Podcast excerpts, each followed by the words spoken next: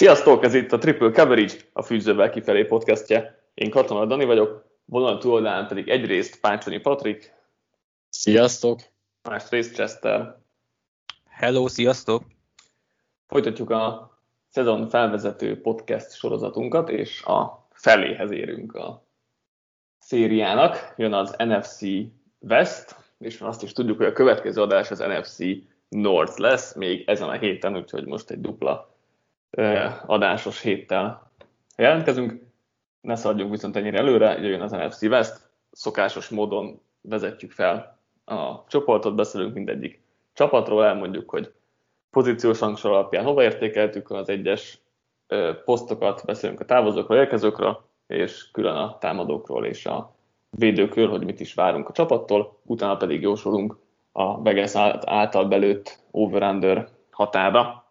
Most olyan kötelező elemet letudtam, vágunk is be, névsorrendben az Arizona cardinals kezdünk.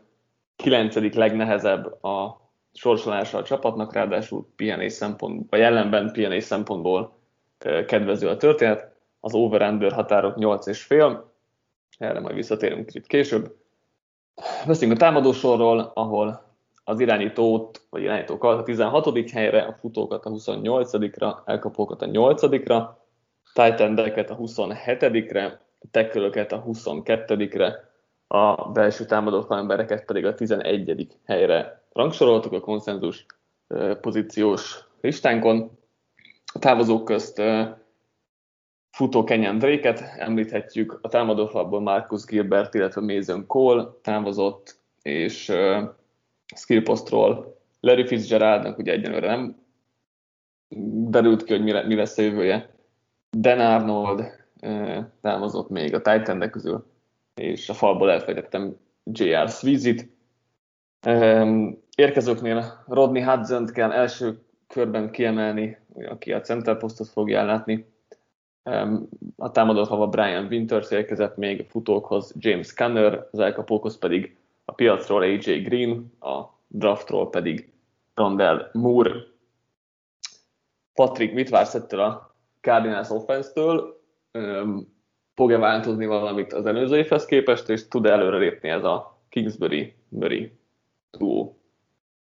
Szerintem általános tévedés mostanság a cardinals kapcsolatban az, hogy sokan lebecsüljük őket, pedig szerintem ez csak annak a jele, hogy többet vártunk mind Kingsbury-től, mint pedig Murray-től, és picit mindenki visszavett a várakozásoktól. Ettől függetlenül nem hiszem, hogy olyan rossznak tartjuk ezt a csapatot, hogy akár ne lennének esélyesek egy rájátszásra, illetve ez a támadósor ne lenne képes arra, hogy potensen sokat haladjon egy mérkőzésen. Ugye itt Fitzgeralddal nem tudjuk, hogy mi a helyzet, a, az ő személye még abban az esetben is sokat nyomott a latba, hogy tulajdonképpen már kicsit belassult, de azért a tapasztalata nagyon sokat számított ennek a támadósornak. AJ Green szerintem nem feltétlenül tudja majd pótolni, egy picit más típusú elkapónak is tartom, ami lehet, hogy Murray mellé egyébként jobban is fog passzolni, ettől függetlenül nem fogja teljesen ugyanúgy pótolni. A támadó falat viszont ö, szépen foltozták szerintem itt az off-seasonben, és ö, el tudom képzelni, hogy ö, hát kevesebb nyomás lesz majd Murray, ami meg fog látszani a játékán. Én egy ö, nagyon hasonló teljesítményt várok ettől a cardinals mint tavaly, sok ö, szoros meccsel, sok nagy játékkal, nem mindenhol konzisztens teljesítménnyel, de szerintem nem, nem szabad úgy beszélnünk róluk, mint egy ö, rossz csapat, meg kell várnunk, hogy mire lesznek képesek, hogy képesek-e fejlődni, hogy Kingsbury és Murray picit le tudnak-e szállni úgymond a, az elvárások talajára, úgyhogy én nagyjából ugyanazt várom ettől a cardinals mint tavaly, ö, egy picit stabilabb teljesítménnyel, ami szerintem egy-két győzelemmel többet is számíthat akár. Chester, hogy látod ezt? Ö, én igazából azt látom, azzal részével egyetértek, Patrik, hogy az elvárások azok nagyok voltak, és te szoktad mindig mondani jól, hogy azért tavaly túlságosan, ugye sok volt az MVP várományos jóslat Möri kapcsán, és ahhoz képest most mindenki temeti őket. Való félúton van az igazság, én annak örülök elsősorban, hogy látom azt, hogy akarnak változtatni, és látják azt, ahol szerintem változtatni kellett, ez pedig az, hogy kicsit jobban, jobban ráfeküdjenek a passzjátékra, ami így kicsit furán hangozhat, de hozzá kell tenni, hogy az egész abból indult ki, hogy Murray lenyilatkozták, hogy nem akarják annyit futtatni. Ez így elsőre meglepő lehet, mert hát pont ez emelheti ki őt a, a többi irányító közül, hogy lábon is tud alkotni. Ugyanakkor pont ez, ez lehet az a, az a része a játékának, ami elrontja a passzjátékot, ugyanis ez a fajta stílus rengeteg szekket és rengeteg nyomást vonz maga után. Hogyha ezt egy kicsit limitálják, akkor jobb, jó eséllyel mm, jobbak lesznek a passzok. Ez segítheti elő mondjuk Rodney Hudson, és azt hozzátenném, azért szerintem ez a fala nem volt gond tavaly se. Szerintem bőven átlagon felüli támadó fal volt. A sok szek, viszonylag sok szek, az inkább Möri, Mörinek köszönhető, nem a, nem a falnak. Kicsit az is fura, hogy a, amikor Kingsbury megjött, akkor mindenki mondta, hogy na akkor fel lesz öt elkapó a pályán, és akkor mindenkit elpusztítanak, és ez szépen évről évre kezdett folyni, csak négy elkapóra, háromra, és most már láttuk talán azt a jövőképet, amit a 2021-es szezonban is sokszor fogunk látni, hogy fenn volt egyszerre a, a pályán Edmonds, fenn volt Ward, ugye Conner hiányán bő volt a másik futó, és bemozgatták motionba a backfieldre Rondale Moore-t is. Tehát kvázi három running back álltak ki, ami kicsit fellendítheti a futójátékot, és ez az a rész, amit várok igazából a dolgoknak. Az egész ott bukik el szerintem, hogy vajon Kingsbury-e a megfelelő ember ahhoz, hogy ezeket az újításokat véghez vigye. Ez jó kérdés is egyébként. Én is pont erre akartam leginkább itt felhúzni a dolgokat, hogy, hogy én így Kingsbury nem tudok igazán kiigazodni, hogy, hogy ő most mennyire jó, mennyire rossz, ho- hová helyezném el a, az edzők rangsorában, mert csinál tök jó dolgokat, meg csinál rossz dolgokat is, és hogy így nem, nem, nem igazán tudom meg, megtalálni ezt a balanszt, hogy, hogy mit is gondoljak róla, mert, mert nagyon jó, hogy nem fut tömött boxokba, tehát hogyha sokan vannak a boxban, akkor, akkor nem fog futni a Cardinals, és kihasználja, ellenben kihasználja azt, hogyha kevés ember van a boxban, akkor futnak, és akkor ezek a futások egyébként jól is működnek összességében, tehát szerintem a Cardinalsnak a, a futó hatékonyság az, az, az jobb, mint, mint mondjuk a passz hatékonysága, és ez leginkább ennek köszönhető, hogy, hogy nem futnak tömött boxokba. A, a másik viszont, és, és ami még pozitívum, hogy, hogy, hogy mondjuk a, a reaction-t azt, azt jól használja, de, de ott vannak azok a negatívumok, hogy motion az, az nincs túl sok, a, a, a route elosztást azt én nem igazán tudom megérteni, hogy Hopkins mit akar csinálni, hogy ő csak az egyik oldalon áll fel, és elég limitált uh, route van, és, és ezt nem igazán értem, mikor liga egyik legjobb elkapója, és hát ilyen time managementnek hasonló dolgokban sem erős, tehát ilyen kettős érzéseim vannak, vannak vele, és igazából tavaly az ment a futás, tehát a passzjátékban az ment a Cardinalsnak, hogy feldobjuk Hopkinsra, vagy Murray megíramodik.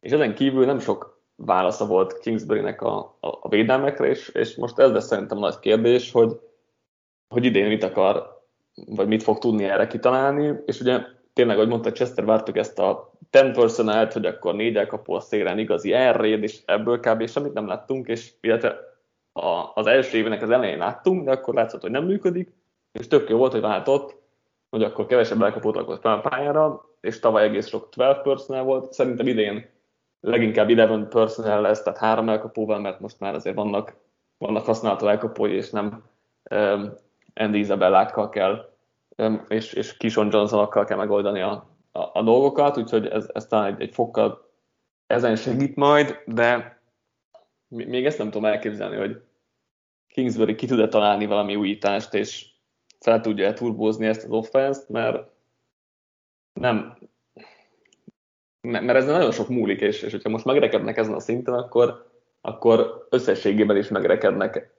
Tehát nem csak offense szinten, hanem egész csapat szinten megrekednek ennek a 8-8, vagy hát ugye idén most már 8-9-9-8 közelében, úgyhogy nem tudom, nektek mennyi bizodalmatok van Kingsbury-ben, hogy tud, tud egy szintet ugrani ebben.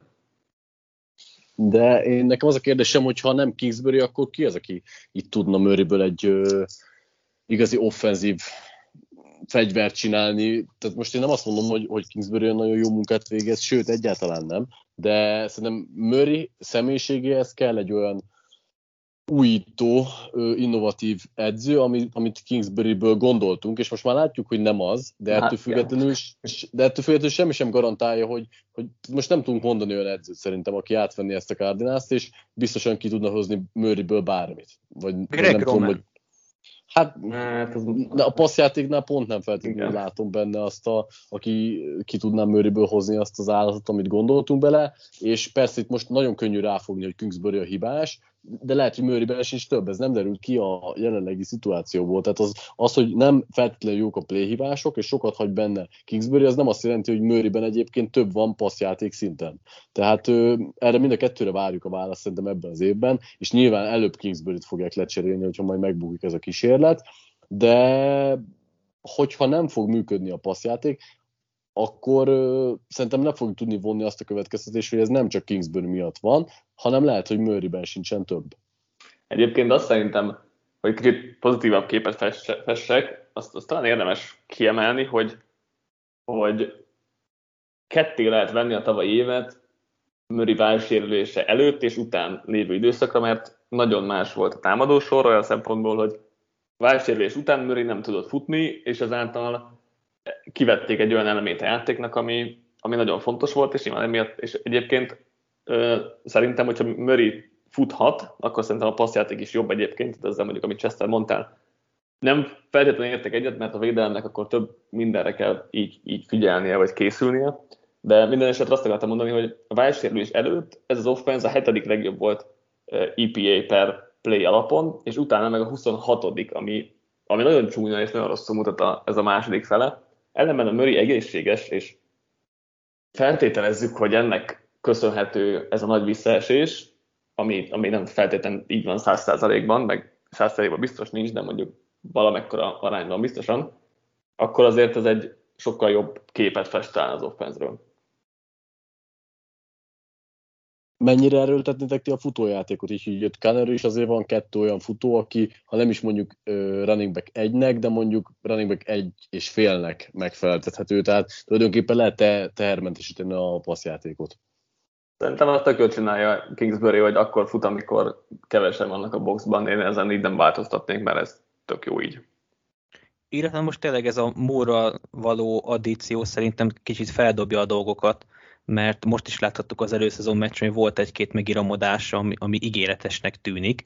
Nem tudom, hogy ebből végül is mi lesz hosszú távon, mert ugye Izabellát is egy hasonló emberkének látták, jó, csak nem, nem a backfielden, hanem a, a pályán.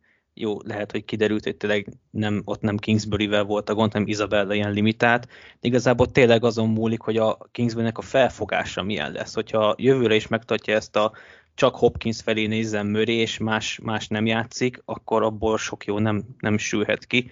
Most talán egy fokkal egészségesebb keret lesz, visszatér Max Williams, akit én egyébként bírok. Mm-hmm. Szerintem egy elég jó kis titan Nem azt mondom, hogy ott van a tíz legjobb között, de ebbe az offenszbe, hogy tavaly láthattuk, hogy nem is Darrell Daniels, vagy hogy hívták azt a no-name titan meg Dan Arnoldokkal tudott Murray alkotni náluk még azért jobb, jobb képességű játékos Williams, nem csak a blokkolások terén, hanem open fielden is. Úgyhogy én kíváncsi vagyok, én szurkolok nekik, mert mint szurkoló nekem érdekem az, hogy egy jó Kyle Murray-t lássunk, akit, akit jó nézni, mert azt a tavalyit ezt nem, nem nagyon volt jó nézni mondjuk, mint Josh Rosen fanya, talán kevésbé érdeket, hogy ez működjön ez a kapcsolat. Most is nagyon jól játszott, hogy akkor a homály interception dobott, hogy ihaj. Menjünk akkor a védőkre. Pozíciós rangszorunkban a pass a harmadik helyre tettük, a belső védőfelembereket a 30-ra, linebackereket a 14-re, cornerbackeket a 24-re, safety pedig a 13-ra, Távozók között cornerback sorból Patrick Peterson, Drake Kirkpatrick, Jonathan Joseph, védőfalból Corey Peters, Domata Peko, a pass közül Hasson Riddick, linebackerek közül Devon, Devon Drake Campbell, akit meg kell említeni érkezőknél. Itt is volt a nagy név, ugye J.J. Watt, mint, mint a legnagyobb a fal szélére. Malcolm Butler jött a cornerback sorba, a safety-hez Sean Williams, drafton pedig a linebacker Zayvon Collins.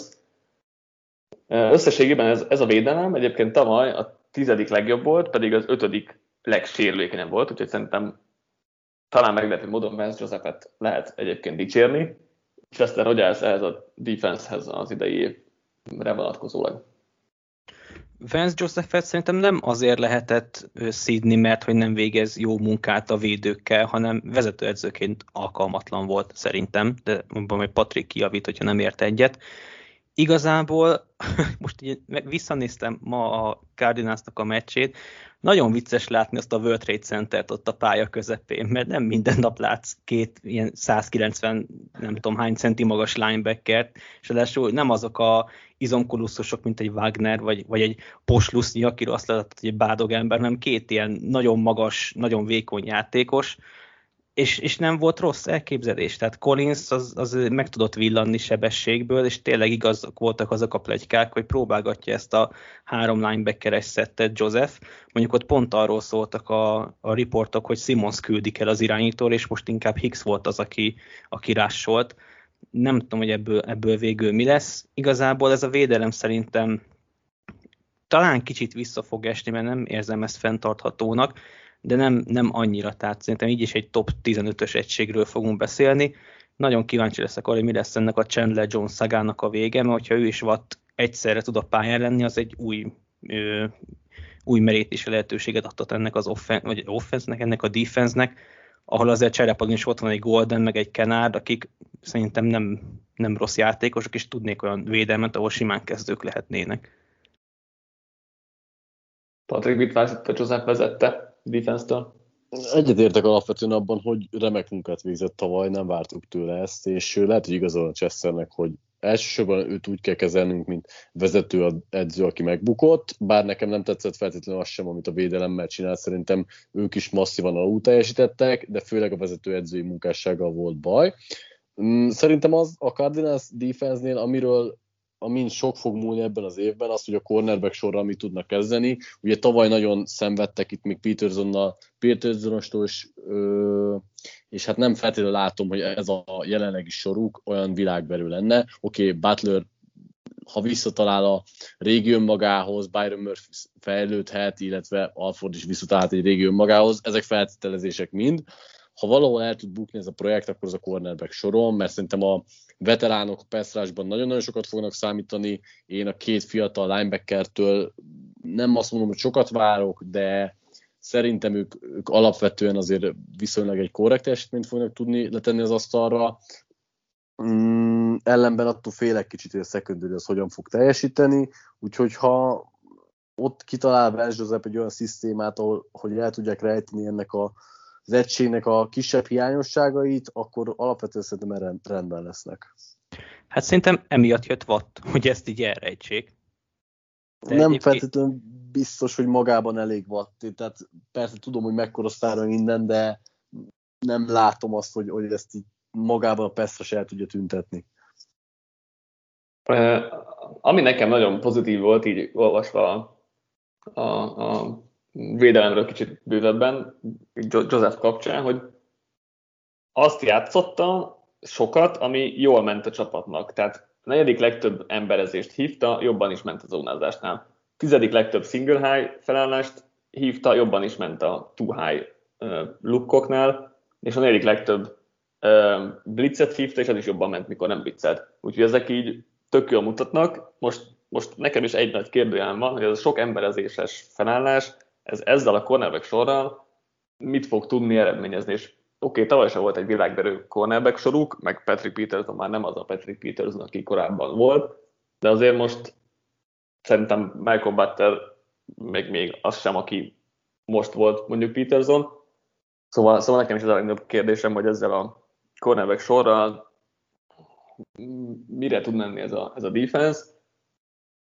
Az, az a másik kérdője meg, meg az, hogy, hogy oké, okay, hogy a Pestrás duó szuper, de hogy azért ott középen, a védőfalban, ott hát senkire sem merném azt mondani, hogy szívesen raknám be a kezdőmbe egy, egy contender csapatban, úgyhogy ott, ott azért bőven vannak kérdőjenek, és, és így nyilván a legjobb. Philips egyébként alapvetően szerintem hasznos játékos, és nem azt mondom, hogy sztár, de hasznos. Oké, okay, igen. Mm, egy, egy, jó, igen, ő egy korrekt, korrekt videófalember, de hogy az, azért itt szerintem futás ilyen szempontból lesznek bajok, és akkor ezt a linebacker sornak kéne kompenzálnia, amelyik tehetségre jól néz ki, de azért nem tudom, hogy újonc collins mit várhatunk. Isaiah Simons, oké, okay, az év második felére már jobban nézett ki, de meglátjuk, hogy belőle is mi lesz még, ott most azért szokás, szokás talán elkézni egy kicsit, de, de ahogy kb. minden újonc cornerback, úgy nagyjából minden linebacker is megégett tavaly, úgyhogy meglátjuk, mi lesz ő is képes. E, és hát a safety sorban is Buda Baker mellett azért viszonylag nagy kérdőjel van, hogy, hogy akkor a, hogyan is fogják tudni ellátni a másik posztot, úgyhogy um, vannak itt a védelemben kérdőjelek, de igazából tavaly is voltak, és, és uh, ha, ha rosszabb nem is lett az egység, vagy ha jobb nem is lett, a rosszabb sem így nevek alapján, még ha hat kezdő távozott is, vagy hat játékos a tíz legtöbbet játszóból, ami nyilván nem mutat jól, de szerintem itt, itt is nagyjából igaz az, ami, ami a támadóknál, hogy nagyjából ugyanazt várhatjuk szerintem, mint amit, amit tavaly láttunk. Ahogy Chester utalt rá, itt, itt azért Chandler Jones holdout, vagy, vagy miről is beszélünk itt pontosan az esetében, az még azért eléggé keresztül vághatja a dolgokat, mert ha nélküle kell neki vágni, akkor azért jóval nehezebb lesz a dolguk, ami egyébként csak könnyű, mert konkrétan a legnehezebb védelmi sorsolásuk van Warren Sharp hatékonysági adatai alapján, úgyhogy ez nyilvánvalóan nem segíti a, a szezonjukat. És ne felejtsük el, hogy a kicker fétissel bíró Kingsbury leigazoltatta Matt Pratert, aki messzi, régebben messzire is be tudta verni, ez sem feltétlenül annak segít, hogy mer kockáztatni. Ugye agyon rugatta González az utóbbi két évben, helyett, hogy ráment volna a negyedikre egy olyan irányító, aki tud futni. Igen, igen, igen. Ezek is a uh, Kingsbury-nél említett kérdőjelek, mondjuk így. Jósoljunk akkor az over határa. Egy-két dolgom, dolgot írtam fel itt hozzájuk, hogy, hogy tavaly 4-5 volt a mérlegük egy labda birtoklással eldől meccseken és 2-3 field goal meccseken. Ugye szokás emlegetni, hogy jó, milyen szerencsések voltak, mert ott volt például ugye a Hail Murray, meg, meg hasonlók, de igazából nem, nem jött ez így ki az egész szezonra vonatkozólag. Fumble recovery-ben voltak egy kicsit uh, szerencsések, vagy szerencsésebbek az átlagnál, az esetleg ugye visszajöhet, de nagyjából tehát nincsenek ilyen nagyon kiugró adatok ezzel, ezekkel a visszaesünk a középmezőnyhöz mm, statisztikákkal kapcsolatban. A védelem sorsolás, ami, ami nagyon nehéz, az, az uh, nyilván sokat, sokat ronthat majd itt a, a, a defense-en. Az offenzív viszont az átlagnál könnyebb, ami, ami azért uh, segíti a dolgokat. Patrik, 8 és fél, mondja erre valami okot. Szerintem over. Én ö, látok egy kis fejlődést ebben a csapatban összességében, úgyhogy megütik ezt a szintet. Aztán? Én undert mondok, mert a sorsolásuk sem egyszerű, a 49ers visszatér a csoportba, ahol tavaly kvázi nem voltak a sok sérülés miatt. Ez szerintem nem a Cardinalsnak kedvez, úgyhogy szerintem 8,5 alatt maradnak. Ráadásul az is egy érdekes dolog, hogy Kingsbury a csoporton belül 3 per 12 eddig, ami szintén nem mutat valami jól. Ennek ellenére én is overt mondok a Cardinalsra, azért tavaly is itt voltak itt a 8-8 környékén, de rosszabbak nem lettek, talán egy kicsit fejlődnek is, és ha Möri egészséges marad, szerintem ezt, ezt megugorják, még ha, még ha nem is sokkal, tehát azért tíznél több győzelmet biztos nem nézek ki a csapatból, és, és inkább a 9-8-at tartom azért uh, reálisabbnak. Menjünk akkor a Los Angeles Ramsre, amely talán az egyik leghypoltabb csapat jelenleg a, a ligában. Sorsolásuk a tizedik legnehezebb, ellenben pihenés szempontból kedvező, over határ 10 és fél. A pozíciós rangsornál az irányítókat a 8. helyre tettük, futókat a 17-re, de ugye akkor még volt kemékör, szóval ez valószínűleg jóval lejjebb, van, lejjebb lenne egy jelenlegi rangsornál. Elkapók a 9-ek, titan a 18-ak, tekölök a nyolcadikak, felső falemberek pedig a 22-ek. Távozóknál nyilván irányító poszton Jared Goffot kell kiemelni, a Titan Gerard Everettet, az elkapó Josh Reynoldsot, a futó Malcolm Brown-t, e, és a center Austin Blightot, illetve Blake Bortles-t majdnem kifelejtettem, mint egyik legfontosabb veszteség. Érkezőknél sok játékos nincs, de ott van Matt Stafford, aki elég fontos lehet, és elkapókhoz érkezett még Dishon Jackson, illetve a draftról Tutu Etvel. Chester, ugye itt McVaynek kvázi eleg lett abból, hogy Goff miatt belekényszerül egyfajta támadósorba, és nem tudja megnyitni eléggé a pályát, és ezáltal limitálva van kvázi a, a, a támadósornak a, a plafonja. Mit válsz ettől a McVay Stafford házasságtól? Sikerül itt elszabadítani ezt a támadósort, hogy most akkor berobban minden? Számomra egyébként nagyon megmosolyogtató az, hogy hirtelen egy olyan irányító miatt várják Super Bowlba ezt a csapatot, aki 12 éve van most már a ligába, és még nem nyert playoff meccset. Tehát, hogy így, így, így, így mi alapján vannak odáig meg vissza ettől a rams. Lehet, hogy most ezért meg fognak engem dobálni, de annyira nem értem ezt a hype-ot. Oké, okay, szögezzük le Stafford, jobb irányító, mint Goff. Nem ezzel van a probléma, hanem azzal van a probléma, hogy szerintem Staffordra már túl sok a sajnálat. Tehát már öt éve hallgatjuk azt, hogy jaj, hogyha jó csapatban lenne, jaj, ha ez, jaj, ha az. Lehet, hogy szerintem nála elértük a, a plafont, hogy, hogy neki, neki benne ennyi van, nincsen benne több. Most, hogy ez érhet-e mondjuk egy Super Bowl győzelmet, abban én már kételkedek, és hogy a kérdésedre is válaszoljak, én itt a Ramsnél érzem azt, hogy nagyon vékony ez az offense. Nem feltétlenül az elkapók terén, hanem a támadó falba. Ugye Steffolnak mindig az volt az egyik rigójája, hogy nem volt előtte fal, és agyba főbe verték.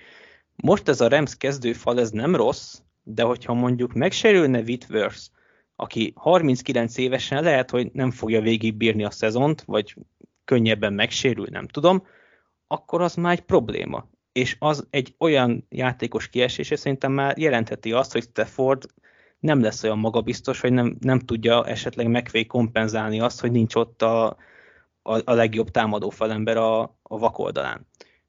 Én, én ebben látom igazából a problémát, kicsit, kicsit túl, túl hype érzem ezt az egészet, kétségtelenül jó lesz nézni ezt a remszet, hogyha mindenki egészséges, de hogy ez elég lehet a Super Bowlig, abban én már nem vagyok biztos.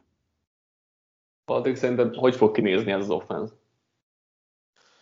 Nagyon nehéz erről beszélni, mert néha én is úgy érzem, hogy, hogy túl hype volt ez az egész dolog, ami körülöttük zajlik. Ugyanakkor megint arra tudok csak itt utalni, hogy Dani mondta, hogy a mi FK-s rangsorunkban is ez a QB egy nyolcadik. Az, az, az egy viszonylag elég jó eredmény, tehát azért egy, egy top 8-as QB-val egy jó csapat, az igenis Super Bowl esély, és ezt ki lehet mondani, és szerintem ez nem túl hype hogy arról beszélünk, hogy az a csapat, akik tavaly az egyik legjobb védelemmel rendelkeztek, oké, okay, tudom, hogy elment egy pár ember, és viszonylag egy potens rosterük van, a Liga 25. QB-et lecserélik a Liga 5-8. QB-jára, akkor miért ne beszélnék arról, hogy, hogy Super Bowl esélyesek? Főleg úgy, hogy, hogy alapvetően van persze sok contender gárda, de nincs olyan senki az NFC oldalról a buccaneers kívül, aki nagyon-nagyon kimagaslana, vagy biztosan verné őket. Tehát ez biztosan túl hype hogy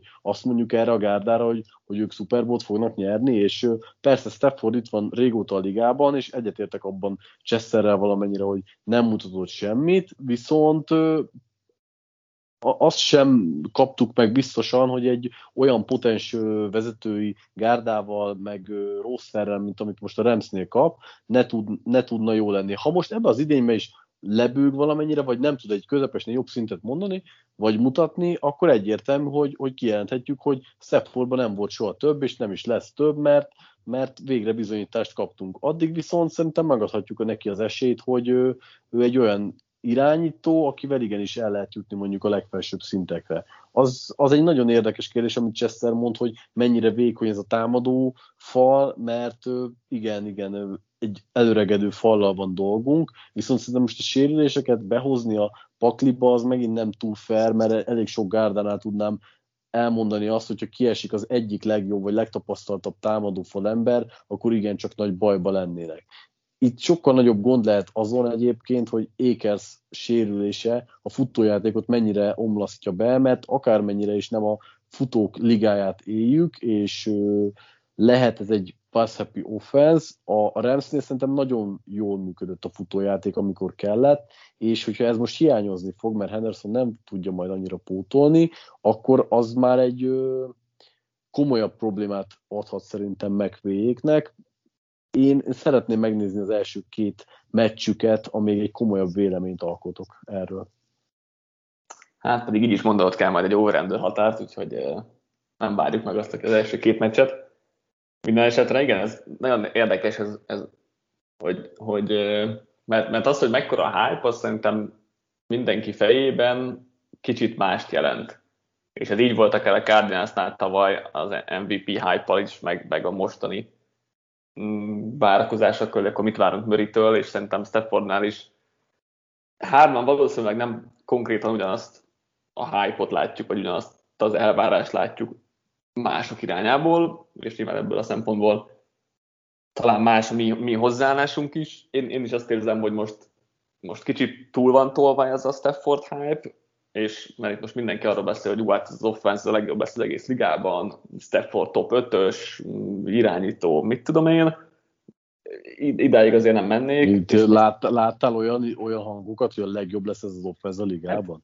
Hát, akkor top 3-as lesz, most a legjobbat lehet nem láttam, de hogy de hogy az biztos, hogy sok helyen láttam, hogy akkor Stafford már most top 5-ös irányító, és akkor megvéjel most itt csodák lesznek képesek.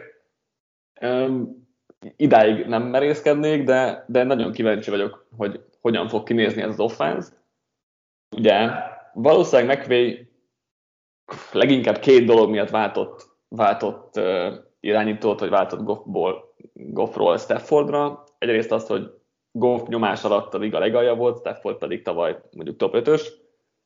A másik pedig az, hogy Goffnak a tavaly a passz mélysége az a 33. volt, most ezt air yards per mutatóval mondom, Staffordnak a második, ami óriási különbség, ugyanúgy, mint ahogy a, a nyomás alatti teljesítménnyel, úgyhogy szerintem leginkább ezt elégelte meg uh, McVay, és, és ezt próbálja, próbálja E-, ezzel próbálja e, itt kinyitni a kapuját az egész offenznek, hogy akkor most elég, szerintem elég sok mély labdát fogunk látni ettől a támadósortól, és, és nem lesz az, hogy akkor itt, itt nyomás alatt végig az egész, egész playnek, és, és meghalt a játék, úgyhogy ezt reméli McVay, és ez szerintem azért ebben tényleg nagy, nagy fejlődés is várható, ami, ami azt jelenteti, hogy tényleg lesz ez, ez az offense, a, a támadó falnál én, én inkább a fal belsejétől félek, mert,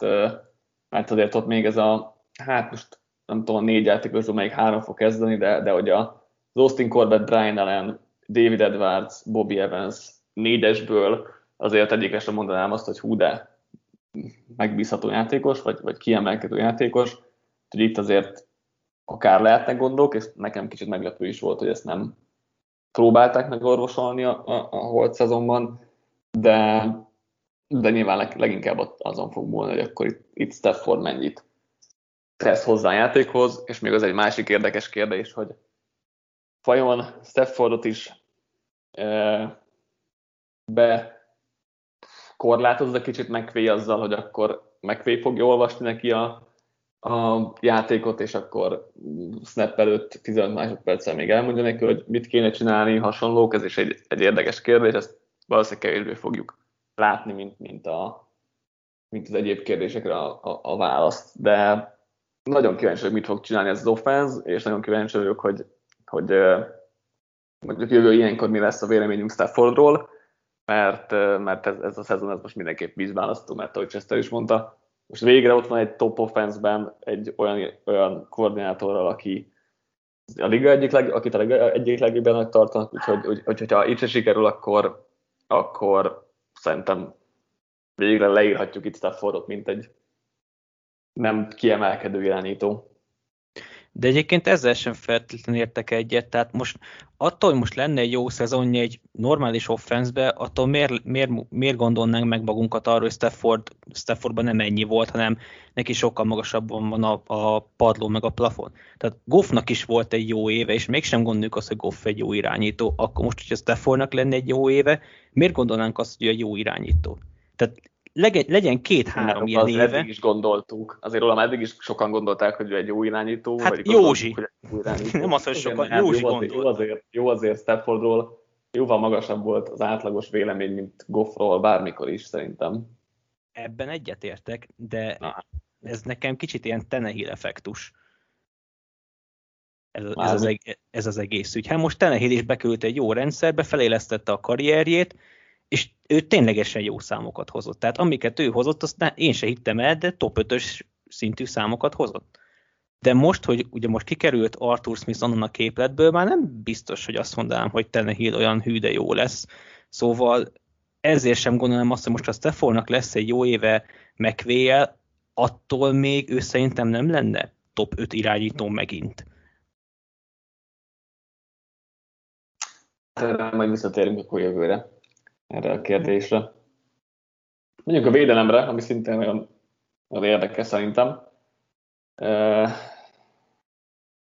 itt valamit biztos elrontottam, mert a persze biztos, hogy ezt elírtam, mert igen. Oké, okay, szóval a persze a 29-ek a listánkon, a belső védőfalemberek pedig 5 és ezt sikerült a jegyzetembe felül, hogy megcserélnem. Linebackerek 32-ek, cornerbackek 5-ek, safety 23-ak, így, így áll ez a uh, defense. Távozóknál nyilvánvalóan Brandon Staley védőkoordinátorral kell kezdeni, aki sikerkovácsa volt a tavalyi liga első védelemnek, de távozott még a védelem irányítója kvázi, John Johnson, a slot cornerback Troy Hill, a védőfalból Michael Brockers, a passzekserek közül Samson Ebuchem, érkezők, de hát játékos fronton csak a, a draftolt linebacker Ernest Jones van, mint érdemleges, vagy, vagy említésre méltó játékos, és, és hát ugye Rahim Morris váltotta Brandon Staley-t a védőkoordinátor poszton. Ugye tavaly ez a védelem baromi jó volt, a liga legjobb volt, nagyon szerettem az egész felhozattal, meg amit, amit mutattak, de ugye ez nem a leg, legfenntarthatóbb dolog a világon, főleg ha a koordinátor is változik, meg játékosok is távoznak. Patrik, mit, mit vársz ettől a védelemtől? Hát inkább, leginkább úgy kérdezem, hogy mekkora visszaesést vársz ettől a védelemtől, mert, mert abban talán mindannyian egyetértünk, hogy ezt az első helyet nem igazán fogják tudni fenntartani. Nagyon vegyes érzéseim vannak egyébként velük kapcsolatban, mert félig távozásától én nagyon-nagyon félek. Szerintem ez a védelem elsősorban azért volt jó tavaly, mert egy olyan rendszerben játszottak, ahol minden játékos ki tudta használni a leges legnagyobb erősségeit, és ezen kívül még ráadásul meccseken belül is általában a támadósoroknak a gyengére játszottak, úgymond, hogyha lehet ezzel a mondattal élni ebben az esetben ha, ha csak ezeket venném alapul, akkor azt mondanám, hogy, hogy egy elég nagy, egy masszív köz, középmezőnybe való visszaesést várok tőlük, ugyanakkor a, a liga két legjobb védője itt játszik náluk továbbra is Donald és Ramsey személyében, ami meg garancia nálam arra, hogy a közepesnél rosszabb védelem ne legyenek, és sok olyan kulcspillanatot tudjon eldönteni ez a két ember, vagy tudjon levenni olyan játékosokat, tudjon megcsinálni olyan dolgokat kulcspillanatokban, ami meccseket dönthet el. Tehát, hogyha ha tisztán szeretnék arra válaszolni, hogy mennyit esnek vissza, akkor szerintem továbbra is egy top 10-es defense lesznek, nem lesznek a legjobbak. Ugyanakkor széli rendszere miatt láttam egy konzisztenciát ebben az egészben, és pont attól félek, hogy ez idén nem lesz meg, tehát szerintem lesznek olyan mérkőzéseik, amikor nagyon le tudják nullázni az ellenfelet, viszont lesz olyan, amikor szerintem, ha nem is totális szétesés, de hogy egy viszonylag rosszabb mérkőzésük lesz, és ez így váltakozni fog nagyjából a szezonban. Tehát én körülbelül ezt várom ettől a védelemtől. Chester, te mit vársz itt Rahim morris Ugye elvileg azt mondta, hogy hasonló defense fog játszani, mint Staley, de azért én mondjuk erre nem vagyok feltétlen meggyőzve. Én sem. Tehát én, én kapásba azzal kezdeném, hogy én nem bízom Morrisban, tehát én, én nem, ta, én nem értek egyet, Patrik, hogy ez továbbra is top 10-es védelem, mert szerintem ki fog esni onnan. Csak ugye itt van az, hogy amennyivel visszaesik ez a védelem, azzal, hogy nem Staley van, hanem Morris, az offense mondjuk annyival erősödhet, hogy Goff helyett egy Stafford van. És szerintem ez az, ami a víz felett fogja tartani a Remszet, mert uh, tavaly azért sok olyan játékos volt, aki a semmiből robbant, vagy a Darius Williams volt az egyik ilyen játékos. Nem vagyok benne biztos, hogy ezt ebben a szezonban is fogja tudni tartani. Egy John Johnson kiesésével egy nagyon fontos safety esett ki, Taylor Rep, én bár imádtam, azért a játékával nem nagyon győzött meg, sőt, jobbára inkább special teamben kapott szerepet, sem mint a kezdőbe. Fullernek meg Burgessnek jó beugró éve volt, újoncként, de hát ez is ki tudja, hogy mennyire jön majd a sophomore slam. És a cornerback mélység az meg egyáltalán nincs. Szóval mm. én, én nem vagyok annyira derülátó. Tény, hogy ha egy Donaldod meg egy Remzid van, az egy több, mint jó alap, csak én nem látom melléjük most így a, a többi kirakós darabját. Igen, nehéz. Uh, nehéz ez a, a dolog is, hogy akkor a védelem mennyit esik vissza, mert nyilván ezt nem, nem látjuk eléggé. Um, a, ami szerintem valamilyen szinten árulkodó, hogy, hogy azért Rams az egyik legtöbb split safety felállást használta, e, ezzel szemben Morris inkább single height játszhatott. Most nyilván ebbe valamilyen szinten a játékosok erőssége is, is közrejátszott, de azért ez egy viszonylag fontosabb filozófiai kérdés.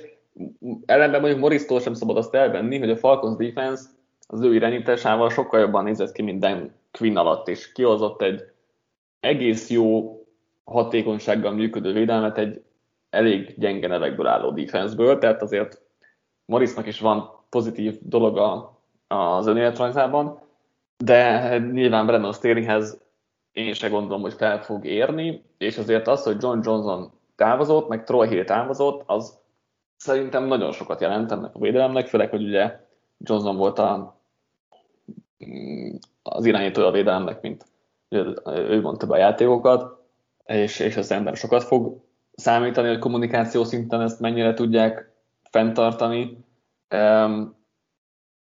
Emellett, ami nagy kérdés még, nagyon jól mondtad szerintem is Chester, hogy a cornerback mélység az hát nagyon kérdőjeles, mert oké, okay, hogy Ramsey és Darius Williams az egy liga egyik legjobb páros, de hát mögöttük Dante Dejon vagy David Long, akik hát nem, nem túl biztató megoldások, és nyilván itt is valaki be, berobbanhat, mint ahogy berobbant um, Troy Hill is például, vagy, vagy, vagy ahogy Darius Williams, de a másik nagy kérdés az az, hogy a pass az, az úgy honnan fog jönni Donaldon kívül, mert jó, Leonard Floyd egész sok nyomás generál, de szerintem ez leginkább Donald miatt volt így, és akkor a túloldalán vagy Terrell Lewis, vagy Ogbonnia Okoronkó fog játszani, hát egyik sem túl bíztató.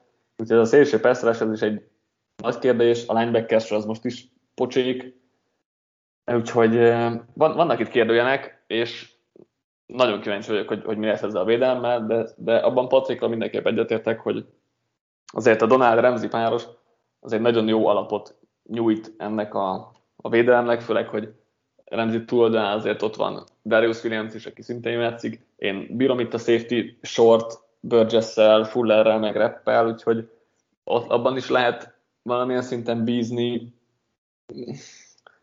ami még nem segíti a dolgokat, hogy tavaly bottom 10-es sorsolása volt a defense-nek, idén az öt legnehezebb között vannak, úgyhogy és emellett ugye elég egészségesek is voltak tavaly, turnoverekben elég sok szerencséjük volt, a második legtöbb védő TD-t szerezték, úgyhogy nyilvánvalóan itt vannak a visszaesés jelei, az, az megint egy, tényleg egy, egy jó kérdés, hogy meddig. Szerintem egy top 10 környékén ott maradnak, de, de ez nyilván sokat fog jelenteni, mert, mert azért az nagy különbség a liga legjobb védelméhez képest. Jósoljunk akkor. 10 és fél határ, ami egyébként negyedik legmagasabb over határ az egész ligában, úgyhogy talán erre is mondhatjuk itt a, a, a nagy hype-ot.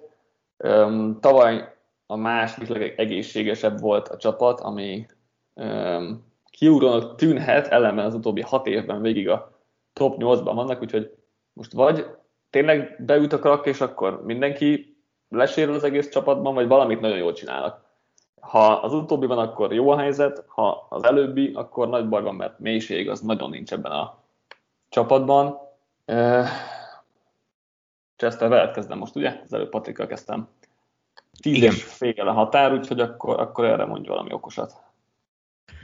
Hát okosat lehet, hogy nem fogok tudni mondani, ugyanis én Undert tippelnék, Na. mert uh, amúgy te is felvezettél, én a mélység miatt is egy kicsit aggódok, szerintem Stafford jó lesz ez a Rams offense, ugye mondtam, hogy valószínűleg ki fog egyenlíteni egymást a gyengébb defense és a megerősödött offense, uh-huh. de szerintem ez pont azt egyenlíti ki, hogy ugyanúgy 10 győzelmet szereznek, mint tavaly. Tehát szerintem egyáltalán arra... meccs van, egyáltalán meccs van, számolt hozzá. Igen, attól még a 10 győzelem meg lehet, csak most egyszer, egyet többször fognak kikapni. Uh-huh. Vannak azért bőven nyerhető meccsek, de nagyon sok olyan van, főleg inkább a csoportmeccsek, ahol kicsit vakarom a fejem, hogy most akkor hova húzzak, mit húzzak én nem merek nekik 11 győzelmet mondani, úgyhogy én az underre szavazok. És szerintem Stafford egy loser, úgyhogy nem fognak nyerni a playoffban. Patrik? Jobb, nem mernék tippelni, de szerintem alapszakaszban ez over. Tehát én, én látok bennük olyan szintű fejlődést a támadódon, hogy meglegyen. Én, én is egyetértek ezzel, hogy uh, szerintem kicsit magas a hype, és uh, nem tenném őket mondjuk konferencia döntőbe jelenleg, amit szerintem most talán elvárás náluk, és, és abban meg Chester értem nagyon egyet, hogy amennyit fejlődik az offense, annyit fog visszaesni a defense, szóval azért egy ilyen óriási előrelépést nem várok a csapattól, de szerintem annyira pont jobb, annyira, annyival pont fontosabb az offense, hogy, hogy itt egyel több meccsel legalább egyel több győzelmet szereznek, úgyhogy én ezt, ezt overnek gondolom, viszonylag magabiztosan egyébként, tehát szerintem valószínűleg a 12 győzelem, mint, mint a 10 győzelem, én mondjuk inkább én így állok hozzá, úgyhogy én, én, én is Ugart mondok Patrikkal együtt. Egyébként a sors furcsa fintől, hogy a hetedik fordulóban majd a lions megy, a, vagy lions megy a Rams, ott majd Stafford tartott egy karriernapot. Így van. San Francisco 49ers következik. A liga legkönnyebb sorsolásával rendelkezik a csapat, és még a pihenés is, pihenés szempontból is kedvező. Ellenben az over határ egy nekem meglepő tíz és fél. Úgyhogy, az nagyon magas. Én is meglepődtem rajta, mikor, mikor, mikor néztem. Úgyhogy majd erre kell majd jósolni. Offense oldalon a pozíciós rangsorunkban az irányítókat a 18.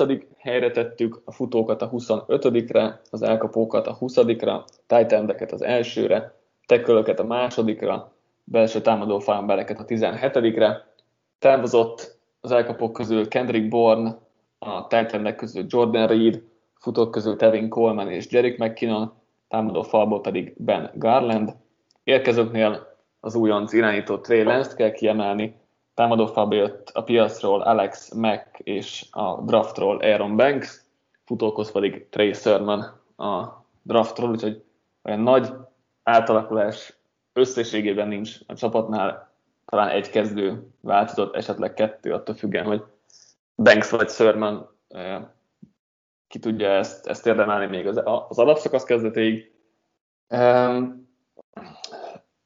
Tavaly ugye elég sok sérülés ütötte ezt a csapatot, összesen két meccs volt, amikor az első számú irányító, az első számú futó, az első számú Titan, az első és a második számú elkapó végigjátszotta a meccset, akkor egyébként könnyedén megverték a rams és a Petszet is. Um, Patrik, mit gondolsz, egyrészt egészségeset tud-e maradni, maradni ez a csapat, mert utóbbi két évben ezt nem mutatták meg, másrészt úgy összességében mit vársz ettől a gárdától, és egyenlőre talán ne beszéljünk attól arról, hogy Garappolo vagy, vagy Lenz kezd.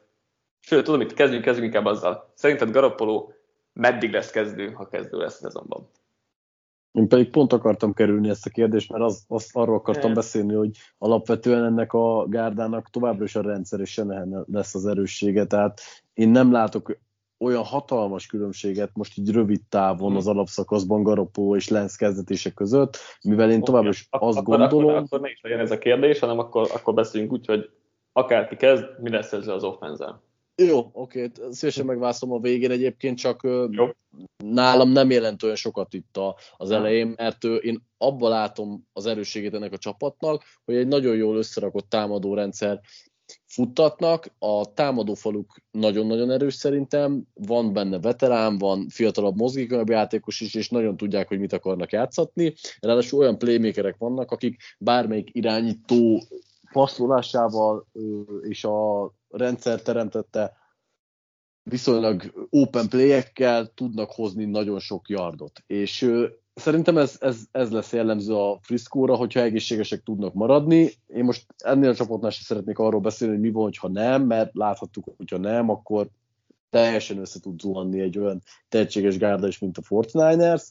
Úgyhogy én, én azt gondolom, hogy ha, ha minden, minden egészségesen fog maradni, és továbbra sem beszélve arról, hogy melyik irányító fog kezdeni, akkor ez egy masszívan rájátszás esélyes gárda, és hogy ott mi történik, na az múlhat azon, hogy, hogy lesz esetlegesen milyen gyorsan tudja fölvenni az NFL ritmusát, mert ugye most már túl vagyunk az első előszezon meccsen, és azt láthattuk, hogy képes villanásra, ugyanakkor ő azért egy rookie, tehát ne várjunk csodákat attól, tehát meg alapvetően is azért Lance az a rookie ráadásul, aki egy abszolút boomer bust prospekt, és messze nem egy olyan Lawrence szintű tehetség, aki, akiről úgy kéne beszélnünk szerintem, hogy, hogy ő majd meg fogja váltani a világot, és biztos Super Bowl nyer ez a gárda, mert szerintem nagyon sokan ilyen elvárásokkal mentek az ő irányába, főleg azok után, hogy a Fortnite mennyit adott érte, még hogyha ez valahol igaz is, nem biztos vagyok benne, hogy nem az első évben kell ezt elvárnunk tőlük. Úgyhogy szerintem a rendszer alapvetően rendben van, Senehen szerintem az az edző, aki egyelőre bizonyította, hogy még a sérülések ellenére is tudja futatni a rendszerét. Nyilván ebből a maximumot akkor tudja csak kihozni, hogyha mindenki ott tud lenni a pályán azokból, akit elképzelt, úgyhogy én sokat várok ettől az offensztől az idei szezonban is. Chester látva az első előszezon meccset, ahol azért Lenz viszonylag több lehetőséget kapott. Két, két kérdés, egyrészt az, hogy te mikor kezdetnéd, és hogy szerinted mikor fogja kezdetni a Fortinányos? Én viszont reméltem, hogy tőlem kérdezed ezt, mert én... Igen, azt, mi, én miután ezt... megkérdeztem a Patritól, rájöttem, hogy ezt inkább többet kell megkérdezni.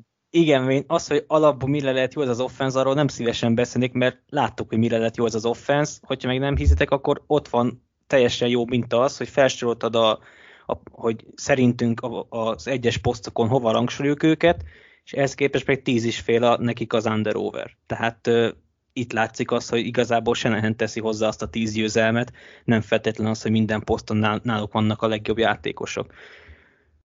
Ö, ugye én is visszanéztem ezt, a, ezt az előszezon meccset, nekem azért tetszett Lenz. Látom azt, a, hogy, hogy miért gondolják azt sokan, hogy nem kéne neki kezdeni, és azért már kezdem, kezdek én is e felé hajlani.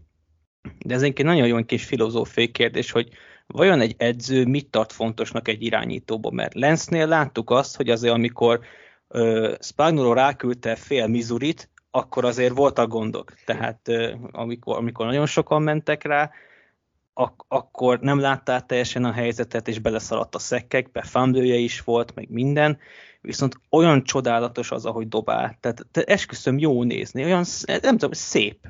Szép, hogy eldobja a labdát. Látszik, Tessék, hogy... Mennyire nem szeretted, hogy mi pontatlan. Hát igen, de hát azért Senehen tud csodákat tenni. Azt láttuk, hogy karja van, tehát azzal nincsen gond. Azért vannak olyan örökbecsű mondások az NFL, hogy sebességet és karerőt nem tudsz tanítani, meg azt már nem tud fejleszteni, szóval Lenzben meg mind a kettő megvan. Mert ráadásul még nem csak az, hogy lábon is gyors, hanem viszonylag gyorsan is tudja elengedni a labdákat egyébként.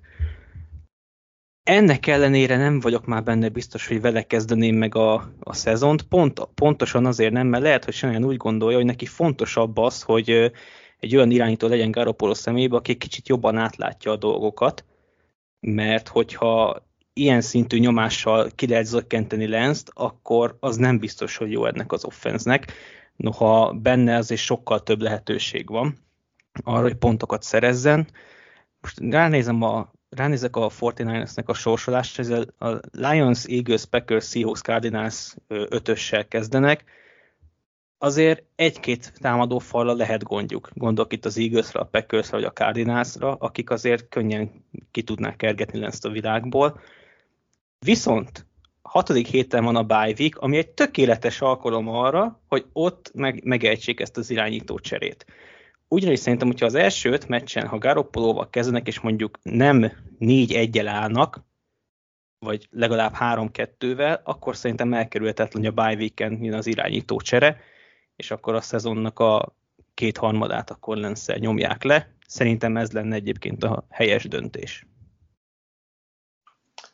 Érdekes kérdés, most um, egyébként itt az először a meccs kapcsán én is kicsit elbizonytalantom abban, hogy mennyire lenne jó ötlet lesz már most bedobni, aztán nyilván ez még csak egy félmeccses minta, és ebből so, sokat nem lehet levonni, vagy nem is szabad levonni, de azért látszott, hogy fejben még nem volt, nem volt eléggé gyors, úgyhogy ez, ez nyilván egy, egy probléma, és a nem meg talán főleg, vagy, vagy ott, ott, hát most nem tudom, az átlagnál nagyobb probléma, de nyilván nem segít. Én úgy vagyok ezzel, hogy attól függ, hogy mikor dobnám be, hogy, vagy attól függ, mikor dobja be a Fortiners, hogy mi a tervük, hogy ők idén is nyerni akarnak, vagy az a céljuk, hogy hosszú távon vagy hogy már jövőre nyerjenek, mert ha idén nyerni akarnak, akkor szerintem Garoppolo fog játszani. Hát, szezon, azt is megkockáztatom, hogyha, hogy az egész szezonban ő fog játszani, mert ha, ha tényleg olyan jól fog muzsikálni a Fortnite, mint ahogy mondjuk a fogadóirodák várják, tehát ezt a hozzák a rájátszás szintet, akkor szerintem nem fogják Garoppolót lecserélni, mert az azt jelenti, hogy jól játszik, vagy vele együtt jól játszik az offense, talán inkább ez a helyes megfogalmazás, és akkor meg nem fogják berakni Lenzt. Ha nem fog jól menni a csapatnak, akkor, akkor nyilván könnyebben lecserélik Garoppolót, csak ezt meg kevésbé látom, amennyiben egészséges a, a csapat, úgyhogy eh, nehéz, és, és azért gondolom, hogy azért gondolom talán, hogy, hogy Garoppolo fog játszani az idén, idén nagy részében, vagy akár végig is, mert szerintem a Fortnite idén is nyerni akar, és e, ehhez szerintem elképzelhető, hogy Garoppolo adja nagyobb esélyt jelenleg.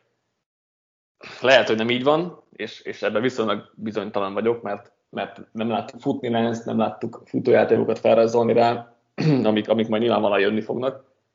De, bocsánat, azt, azt is láttuk, hogy Garoppolóval Shanahan a liga negyedik legjobb offenzét rakta össze, EPA per play alapon, hát nélkül a 27 de hogy, de hogy az, hogy Garoppolo van ott, és nem egy Mullens, mint az utóbbi években, akkor az nagyon sokat segít az offenzen, és azt is láttuk, hogy nagyon jól működik ez a támadósor.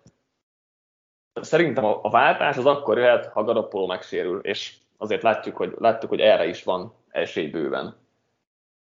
Amúgy meg, amit Patrik elmondott, hogy az offense fixen jó lesz, teljesen egyetértek vele, mert Senehen ott van, ha egészséges a csapat, akkor ez tök jó lesz. Úgyhogy ha, ha meg Lance lesz bent, az egy jó kérdés, hogy megint elmondhatom azt, hogy újonc irányítóknak csak a 23%-a teljesített átlag felett az elmúlt 10 évben, Medián az a 23. legjobb irányító, az átlag a 21. legjobb, és szerintem Lesztől sem várhatunk ennél többet, mert miért várnánk. Úgyhogy nehéz ez a kérdés, és talán már túl sokat is beszéltem róla. Mi van még, amit megemlítenétek az offenszben, ami nem az irányítóhoz kapcsolódik? Nekem még egy-két dolgom van esetleg, de inkább átadom a szót.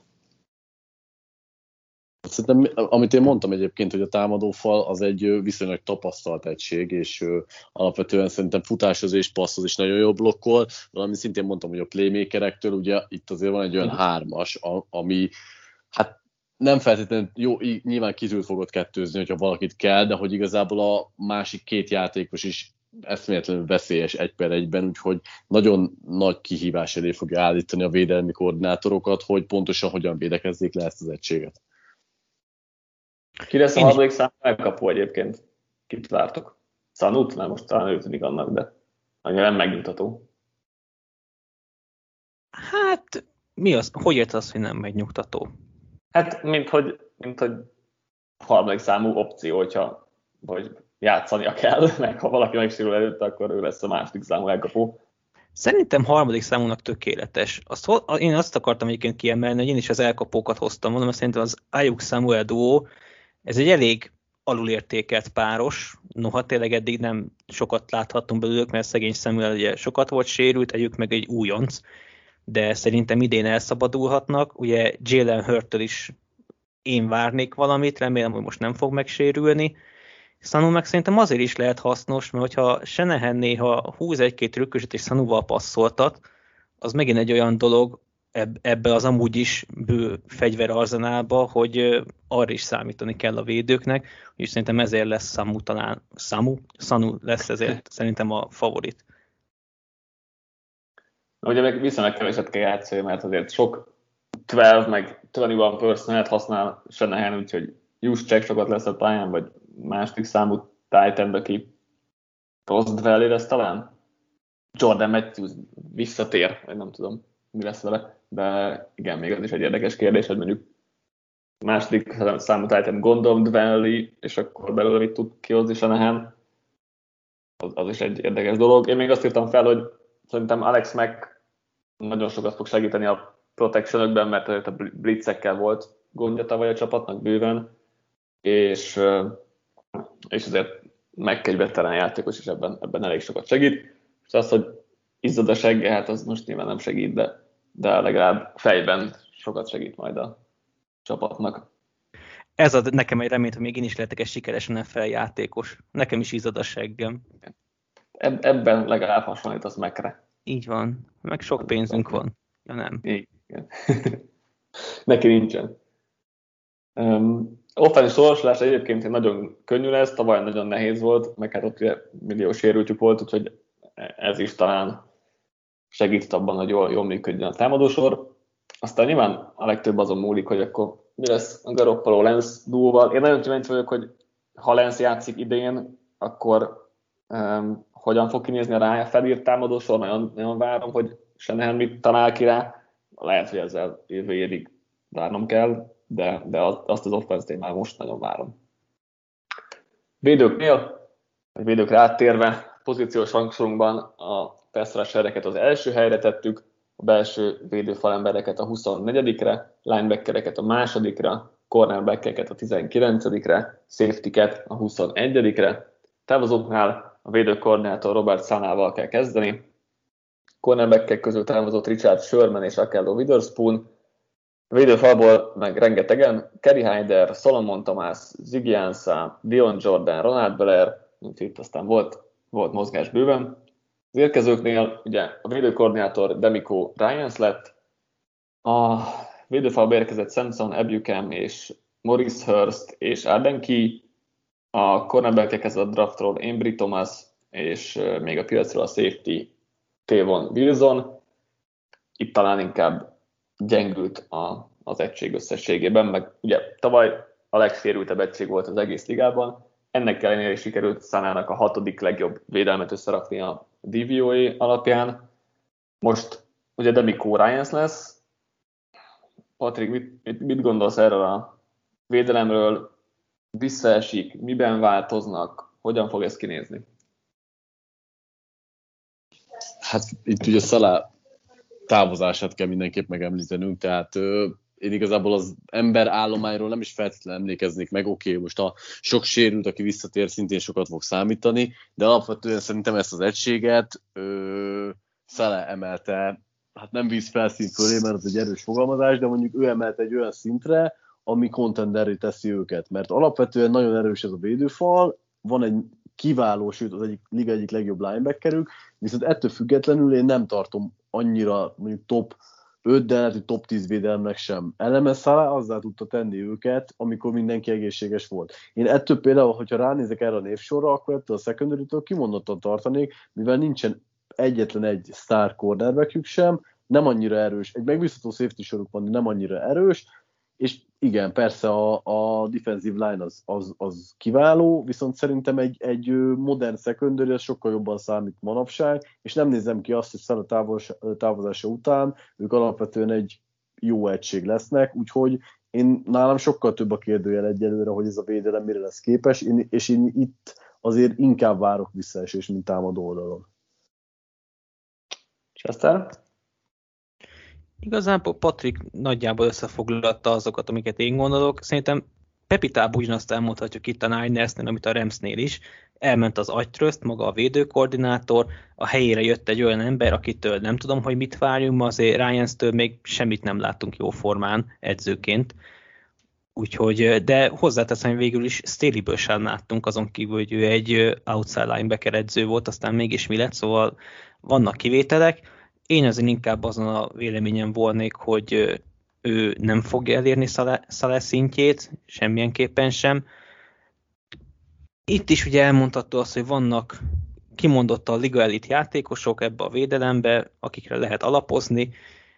Ugye két év ezelőtt is azzal hódított nagyon a Fortinance, hogy volt egy olyan védőfala, aki kipréselt mindent az ellenfél irányítójából, csak akkor ne felejtjük azt, hogyha át is jutott a labda, akkor volt egy Sherman, aki azért akkor még elég jól játszott, és le tudta ezeket szedni. Most azért nem, nem bíznék abba, hogy Jason Verrett, aki az utóbbi öt év, a hat szezonból kihagyott ötöt, az most hirtelen reinkarnálódott, és akkor most innentől végig a pályán lesz.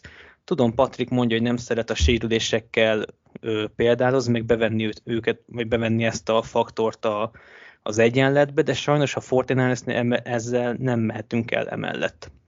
Úgyhogy emiatt gondolnám azt, hogy ez a védelem szerintem nem lesz olyan jó, ez a védőfal azért okozhat problémákat, de összességében, mint egység, szerintem ez egy közepes védelem lesz, és itt is elmondhatjuk azt, hogy igazából, mint hogy szinte az egész csoportra is, hogy a támadó soron fog múlni, és kb. azon, olyanok lesznek ezek a csoportrangadók, hogy tényleg az, hogy minél több pontot szerezzél. Mert nem a védelmek fogják ezt megakadályozni, hanem az, hogy melyik támadó sor lesz élesebb. Jól összefoglaltátok, és nehéz is sok újdonságot mondani, meg szerintem hogy összességében a 49ers defense-ről, vagy a defense talán azért úgy kevésbé érdekes, vagy kevésebb érdekes témát um, szolgáltat. Nyilván az, hogy, hogy Demico Ryans mit fog hozni, milyen sémákat fog játszatni, csak, csak ezt meg nem tudjuk, mert sok indikáció erről nem, nem volt még, szerintem nagyjából megtartja majd, amit, amit Szala játszott, és akkor főleg cover 3 sémában fog játszani, cover 4-ekkel együtt, és, és több zónázás lesz valószínűleg az átlagnál. Gondolom ez lesz náluk a, a rendszer, de ezt mondjuk így biztos nem tudnám mondani, mert, mert nem, nem tudom még, hogy ugye nincs, nincs semmi tapasztalatunk ryan kapcsolatban, hogy akkor mit is szeret játszatni. Nem volt egy olyan kimagasztó linebacker az Eaglesben, de ez most tök mindegy olyan szempontból, hogy milyen, milyen védőkoordinátor lesz. Nyilván ez egy óriási kérdés, de azért ez a pass ez egy elég jó alapot nyújt szerintem neki, mert ez tényleg egy, egy olyan passzás, ami, ami képes arra, hogy, hogy ténylegesen megkönnyítse a secondary dolgát, és kellene is fog, hiszen azért, ahogy mondtátok, azért secondary nem annyira erősek, és nem is túl mélyek, úgyhogy itt lehetek problémák, és amellett egyébként a passzás kisegíti majd őket, az se árt, hogy ott van náluk a liga talán legjobb coverage linebacker Fred Warner személyében, a, a, aki tényleg különleges dolgokra képes passzvédekezésben, és, és a pálya közepén. Nem kell annyira tartani attól, hogy gyengék lesznek, de hát szélen azért, azért akadhatnak. Problémák, ráadásul a sorsolások is a tíz legnehezebb között van védő fronton. Szerintem ezt a hatodik helyet nem fogják tudni tartani DVOA-ban, és, és közel lesznek egy ilyen átlagos teljesítményhez aztán meglátjuk, hogy Ryans, Ryans meg tud elepni minket valami kreatív védősémával. Jósoljunk akkor a Fortiners-re.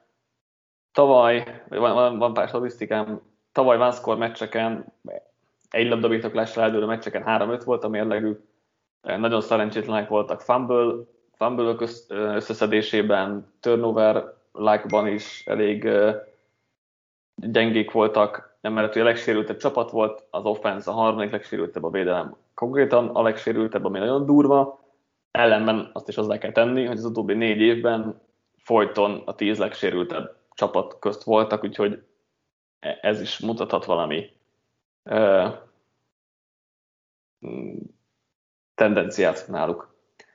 Az over határa, ahogy mondtam, ugye 10 és fél, azt hittem, hogy az alacsonyabb lesz, de nem, úgyhogy erre kell mondani valamit. Patrik, mit, mit gondolsz?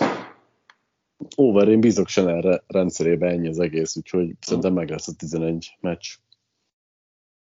Chester? Fű. Az a hogy nem akarok mindig negatív lenni, mert kb. szerintem 10-ből 9 csapat pedig undert mondtam. Meg hogyha én végig böngészem a sors, azért vannak, találok öt olyan meccset, ahol egyértelműen a Fortinersnek kéne a favoritnak lennie, de nem tudok eltekinteni amellett, hogy ez a csapat minden évben elveszt egy tucatnyi játékost sérülés miatt, és noha most, hogyha mondjuk Garoppolo kiesne, nem esnének vissza, mert lenne egy potens irányító, aki nem Nick Malens, meg nem Rosen, de, de, de nem, Undert mondok. Én, én egy kicsit félek, megmondom őszintén. Magas, magas a lány szerintem egyébként. Nem, nem gondoltam, azt hittem, hogy ezt kilenc félre fogják maximum belőni Vegasban, de az a baj, hogy úgy vagyok, mint Patrik, hogy én is annyira bízok Senehemben, hogy ezt, ezt meg fogják ugorni, ugrani, hogy, hogy én is overt mondok, de, de sokkal jobban tetszett volna, ha ezt 9 és félre kéne mondani mondjuk, amit, amit talán egy reálisabb határnak gondoltam volna így a többi csapatot figyelembe véve, de úgy tűnik, úgy tűnik Vegasban is úgy vannak vele, hogy a tavalyi rossz teljesítmény az a sérülések miatt volt Senehem zseni, és bárkiből kihoz jó teljesítményt, úgyhogy nem örülök, hogy ilyen magas a, magas a line, de, de én is, én is inkább a, a felé hajlok, hogy ezt, ezt meg fogják ugorni, de, de nem sokkal, tehát mondjuk a Rams elé nem helyezném a 49 igazából. Leginkább az ilyen védő, védő oldali kérdőjelek, irányító kérdőjelek és hát sérülés kérdőjelek miatt szerintem itt azért több a, több a kérdőjel, hogy elég sokszor használjam ezt a szót. És akkor a csoport utolsó tagja, Seattle Seahawks 8. legkönnyebb sorsolással és 9 és feles over határral. Az irányítót a negyedik legjobbnak gondoljuk, a futókat a 15. helyre raktuk, az elkapókat az 5-re, tight a 19-re, a tekkelöket a 20-ra, belső támadó felembereket pedig a 15-re. Távozóknál a koordinátor Brian Schattenheimer-rel kell kezdeni, elment még a futó Carlos Hyde, az elkapó David Moore, a Titan Greg Olsen, illetve a guard Mike Jupati, érkezett támadó koordinátor posztra Shane Waldron a Rams-től, hozta magával a csapatból Gerard Everettet Titan posztra érkezett a Raiders-től Gabe Jackson a támadófalba, illetve a drafton húzták Dwayne Eskridget harmadik számú elkapónak. Chester, hogyan fog változni ez az offense a támadó koordinátor cserével, és, és mennyire fogják Wilson-t engedni főzni? Én nagyon bizakodó vagyok egyébként Voldronnal kapcsolatban, lehet, hogy ez is egy kicsit túlzó, és hogyha már valaki megvé alól kerül ki, vagy Senehen alól kerül ki, akkor azért már bizakodik az ember. Azért túlzott elvárásaim talán nincsenek, én abba bízom, hogy playcallingban és döntéshozatalban azért jobbak lesznek, mint tavaly, vagy tavaly előtt Schottenheimer és Kerol. Ugye sokszor ezt hozzuk fel, hogy néha érthetetlen döntéseket hoznak egyes szituációba, egy olyan irányítóval, aki évek óta ott van az öt, de lehet, hogy a három legjobb irányító között is, és mégis futkároznak, meg, meg össze-vissza hívogatnak játékokat. Én abba bízok, hogy egy kicsit most tényleg ráfeküdnek arra, hogy ha ott van egy zseni, akkor használjuk ki. Most ott van a Metcalf Lockett duo, aki liga szinten azért kiemelkedik. Oké, okay, hogy harmadik számú elkapó egyelőre nincsen, de lehet, hogy nem is lesz rá szükség, ma azt mondjuk sémából vagy szituációból megoldják, váltogatva a fiatal, gyors játékosokat. talán most van a, a legjobb Titanjük, én Everettet nagyon szeretem egyébként, szerintem eléggé alulértékelt játékos, lehet, hogy őt is megvétette nagyján, nem tudom, de most ugye pont egy megvé alól kikerült edzőt kap maga mellé, úgyhogy lehet, hogy ő is azért használva lesz. Will Disleyről én azért már kicsit lemondanék, mert szerencsétlen ő is annyit sérült, hogy szerintem az ő karrierje az azért úgy gondolom, hogy kuka. Kíváncsi vagyok. Én nagyon szeretem, hogy sokat passzoljon a, a Seahawks, és jön a szokásos Chesterfére agymenős bold prediction, én úgy gondolom, hogy Wilson most jó esélye fog pályázni az MVP címre is, és ezzel talán szerintem összefoglaltam, hogy mit is várok ettől a Seahawks-tól. Patrik, te visszafogod ezt a hype egy kicsit?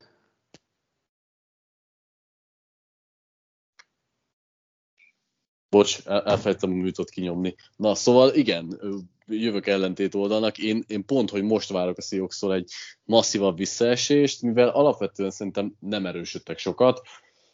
Nem tudom, hogy Wilson mennyire hagyják főzni, de én nem feltétlenül abban láttam tavaly sem a visszaesés okát, hogy nem hagyták főzni, hanem abban sem, hogy nem nincs meg alapvetően a támadósorban Wilsonon kívül annyira a tehetség. Oké, okay, persze a Lucky Metcalf, Metcalf duo nagyon-nagyon jó volt a tavaly évben, de szerintem konzisztensen még nem képesek arra, hogy egy olyan csoda VR duónak nevezzük őket, mint mondjuk nem tudom, két-három meccsig hittük őket, és nagyon-nagyon jó lesz ez a Seahawks továbbra is olyan szempontból, hogyha Wilsonnak jól megy, és a passzjáték azért valamennyire működik, akkor ők azért masszívan ott lesznek a középmezőnyben, ellentétben azért a támadó fal, a futó szekció, ahol én konkrétan azt sem tudnám megmondani, hogy akkor most ténylegesen ki fog kezdeni, illetve hát nyilván Carson fog kezdeni, de hogy, hogy ő tényleg van annyira jó futó, hogy elhiggyük, hogy ő egy közepesnél jobb futójátékot le tudnak tenni. Csak, szóval... én, gondolom, csak én gondolom, hogy Chris Carson egy rohadt jó futó egyébként. Mármint, hogy ezt majd most nem, nem csak hozzá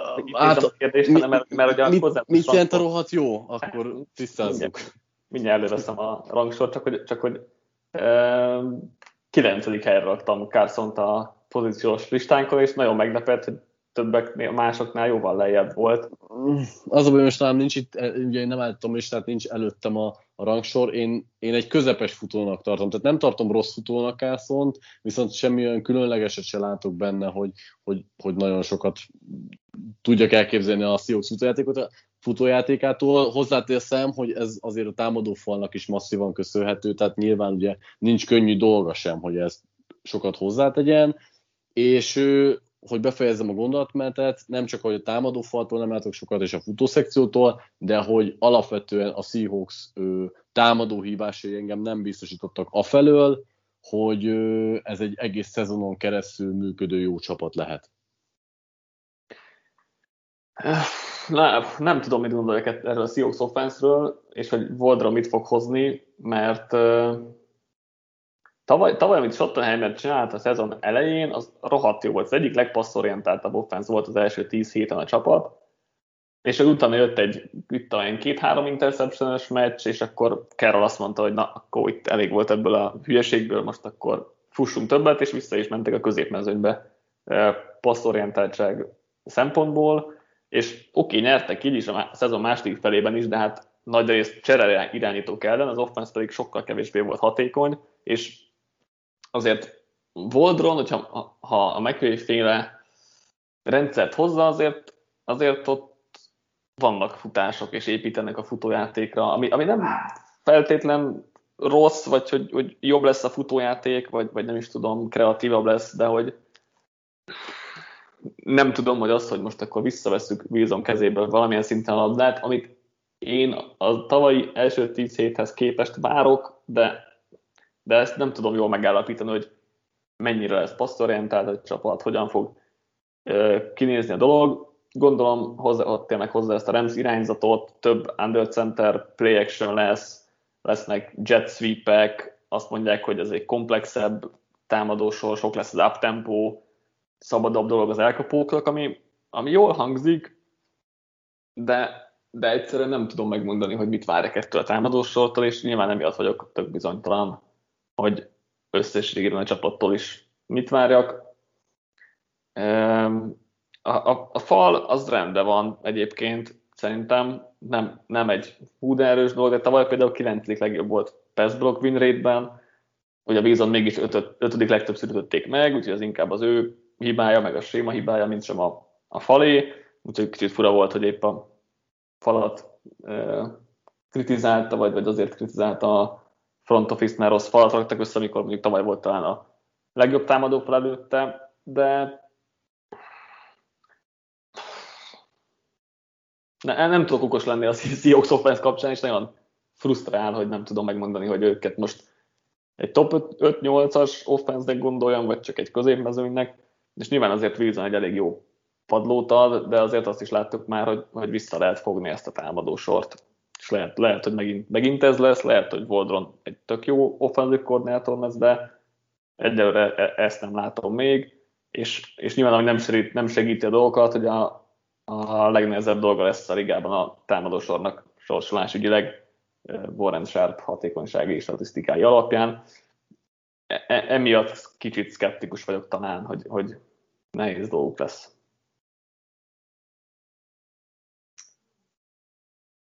Egyik ötök sem okosabb akkor nálam. De ez így van, csak hogy Seahawks offense kapcsán nem tudtok megoldást mondani a kérdéseimre. Szerintem nagyon nehéz. Tehát nagyon nehéz. Az eddig beszélt támadósorokkal kap, hoz viszonyítva róluk a legnehezebb beszélni, Igen. mert ott lenne egy korszakos irányító, két nagyon jó VR-rel, viszont van ott egy olyan filozófia, amit nehezen tudunk megérteni, és nem látjuk, hogy a kettő ütköztetéséből mi sülhet ki, vagy egyáltalán meg lesz -e ütköztetve ez a kettő, hogy kiderüljön, hogy akkor most mi működik, úgyhogy ezért beszélek nehezen én a mhm. Seahawks támadó sorról. Igen, és, és nagyon ki, majd nyilván egy, valószínűleg azért egy pár forduló után bővebben fogunk itt beszélgetni, szerintem a seahawks is, meg, meg nyilván majd az összefoglaló podcastekben is bőven lesz szó arról, hogy, hogy mit csinál a Seahawks, meg szerintem ez olyan, olyan érdekes téma lesz, amire talán nagyobb figyelmet fogunk fordítani, de mo- most szerintem nagyon nehéz rájuk mit mondani. És akkor a védelem, ami szintén egy nehéz dió szerintem, mert ugye tehetség alapján úgy nézünk ki, hogy Fesszerserek 24-ek, belső védőfalemberek 23-ak, linebackerek 3-ak, cornerbackek 31-ek, safety 7-ek, úgyhogy összességében azért tehetség alapján nem néz ki olyan jól ez a sor. Távozott az előző évhez képest a védőfalból Jaran Reed, a linebackerek közül KJ Wright, a cornerbackekből Shekel Griffin, illetve Quinton Dunbar, érkezőknél, cornerbackeknél Akello Witherspoon, a sereg között Kerry Hyder, a védőfal közepére El Woods, és ugye Aldous Smith most kihúztam, mint érkező, de aztán kivágott játékos. Tavaly a védelem egyébként a 16. legjobb volt DVOA alapján, aztán 20. Nekem úgy összességében rosszabbnak tűnt ez a csapat, vagy ez a védelem legalábbis. Patrik, mit, mit gondolsz erről a defense-ről, hogyan tudnak kihozni többet az egységből, mint, ami, mint ami a tehetség szintjük talán predestinálna? Hú, hát nagyon-nagyon jó kérdés. Tehát azok után, hogy a Seahawks számadó sorokat beszélni, most a Seahawks védelemről, ami szintén egy megfejthetetlen dolog számomra, ugyanis hát itt felsoroltad az érkezőket, meg hogy miben hányadik volt ez az egység, és így igazából nem tudod megmondani, hogy konkrétan Bobby Wagneren kívül mi ennek a, a védelemnek az erőssége. Tehát alapvetően azt kell, hogy mondjuk, hogy a, a rendszer működik, és Pete Carroll azért alapvetően egy jó védelmi gurú, és nem is tudsz másra rámutatni, mert a pass, a pass mutatójuk az egyik legrosszabb volt a ligában, nem hiszem, hogy számottevően erősödtek. A secondary korrekt, de nem tudsz kiemelni egy játékost, aki, aki klasszis lenne, aki eldönt biztosan mérkőzéseket. És nyilván ott van Wagner, százszor megemlítettük már, kimagasló linebacker még mindig a ligában, de tudjuk jól, hogy erre nem feltétlenül lehet alapozni, hogyha egy, egy védelmet vizsgálunk, és ö, nem tudnám megmondani, hogy ez, azt nem tudnám mondani pontosabban, hogy ez a védelem bármit erősödött tavalyhoz képest, ellenben, hogyha ha tavaly a 16-ak voltak, akkor, akkor miért ne lehetnének idén is a 16-ak egy jó rendszer által, mivel semmi olyan, ahogy te is mondtad, semmi olyan erőssége nem volt ennek az egységnek, vagy játékos szinten, akire lehetett volna alapozni. Tehát én simán benne látom, hogy, hogy ez egy közepes védelem lesz. Nyilván ez egy hatalmas érvágás lesz továbbra is nekik, hogy passzsértetés terén nem feltétlenül fognak sokat oda tenni. Chester, mit gondolsz itt még a, a védelemről? Talán Jamal Adams lehet még ugye kiemelni, mint top játékos, bár ugye coverage neki is voltak tavaly problémái, ellenben a box környékén azért jól tevékenykedett. Szerintem csak gyorsan még Chester meg szól, hogy, hogy a, a Jamal Adams pont annyit tett hozzá védelmez, amit néha elvett tőle a coverage teljesítményével, szóval nálam egy kicsit ilyen neutrális volt ő tavaly. Uh-huh. Én Adamsről kifejtettem már egy másik podcastban a véleményemet, hogy szerintem azért ő most egy kicsit halandó lett a tavalyi szezonjával, új helyre került, sérült is volt, nem volt a jó coverage mint az, elő, mint az utolsó két Jetses szezonjában, és már egyből eltemették. Én szerintem azért ez túlzó. Adams még mindig kiemelkedik a posztján, a tavalyi éve coverage nem volt jó, ellenben futás ellen meg igen. Tehát most ez relatív, hogy akkor most melyik a fontosabb, melyik nem. De szerintem Pepitában konkrétan ugyanaz a helyzet, mint a 49 és kicsit, mint a Ramsnél. Van két posztján kiemelkedő sztárjátékos, akik köré fel akarnak húzni egy védelmet. Egy olyan védőkoordinátorral, aki azért nem a liga krémjébe tartozik. Ugyanez a helyzet szerintem a Seahawksban is, vagy a Seattle-ben is. Én kicsit a Patriotshoz hasonlítom abban a helyzetben, hogy nagyon sok poszton látom azt, hogy van öt vagy hat hasonló szintű játékos, csak amíg a Patriotsban ezek viszonylag jó játékosok, itt azért kevésbé. De talán ez a versenyhelyzet az, hogy senkinek nincs biztos helye, és mindenki közel hasonló szinten tud teljesíteni. Lehet ez a versenyhelyzet az, ami meccsről meccsre kicsit elő, előre repíti ezt a, ezt a defense-t, ugye meccs szituációtól függően valaki tud egy adott momentumot megragadni, és akkor mondjuk kiharcolni egy turnovert, mert másban nem nagyon lehet bízni. Tehát ez a, ez a secondary Adamsen kívül azért inkább azt mondom, hogy tehetséges, mint sem jó, csak ugye a tehetség az nem, feltétle, nem feltételezi azt, hogy valami olyan hű, de jó is lesz. A safety duo az jó, én Blair-t is nagyon szeretem, mint harmadik számú opció, kár, hogy ő is megsérült még újon CV-be. Nem igazán várok ettől a defense-től sokat, csak a, ismételni tudom magam, hogy szerintem ugyanaz lesz, mint a 49ers, mint a Ramsnél, egyszerűen az offense kell támaszkodni, és abba bízni, hogy a védelem az néha ki tud harcolni mondjuk egy turnovert, mert nem, nem a védelem fogja a meccseket szállítani ennek a csapatnak. Igen, és szerintem a távozók nagyon hiányozni fognak, ugye Gerard itt középről, um, Bobby vagy KJ Wright a linebacker sorból, illetve, illetve Shaq Griffin a, a, a szélről. Szerintem ők azért nagyon, nagyon hiányozni fognak ebből a defenseből, és, és tényleg az a bajom, hogy tehetségben gyenge ez a, a védelem. Védőfalban Punaford oké, okay, ő egy, egy jó játékos, de persze mondjuk ő se tesz hozzá. Szélen Dunlap is egy oké, okay, vagy egy korrekt jó játékos, de ő sem az a sztár már, aki régen volt. A legjobb pesztesserük Jamal Adams, ami kicsit nevetséges, mint safety. A cornerback nagyon gyengén néz ki, a szélen szerintem nagy bajok lehetnek, és oké, okay, a jó, safety jók, de hogy az úgy kicsit kevésnek érzem egy mai, mai NFL-ben, és ettől függetlenül meg, meg azért csak működik valamennyire ez a védelem, és ez nyilván az edzők, edzőknek a, a dicsőítése, ha, ha, ha így mondhatom, és azt is hozzá kell tenni, hogy most már nem az a régi cover 3 végig, és akkor nyomjuk így a védelmet, hanem azért ö, liga közepében voltak split safety arányban, tehát azt átlagos szinten játszották, ettől még ugye továbbra is inkább, inkább zónáznak, de tavaly sok volt a blitz, ami érdekes volt, ugye jött Adams, és akkor miatta próbálták így kicsit, kicsit a védelmet az ő erősségeihez igazítani, akkor több volt a blitz, ez tökön működött, és egyébként Bobby Wagner is egész sokat ment, és neki is jól ment ez a, ez a stílus, csak ugye ez meg azzal jár, hogy akkor kevesebb ember van hátul, és, és akkor a két legjobb embered többet megy blitzelni, és a többiek meg elég gyengék, akkor az nyilván coverage egy, egy problémát jelenthet.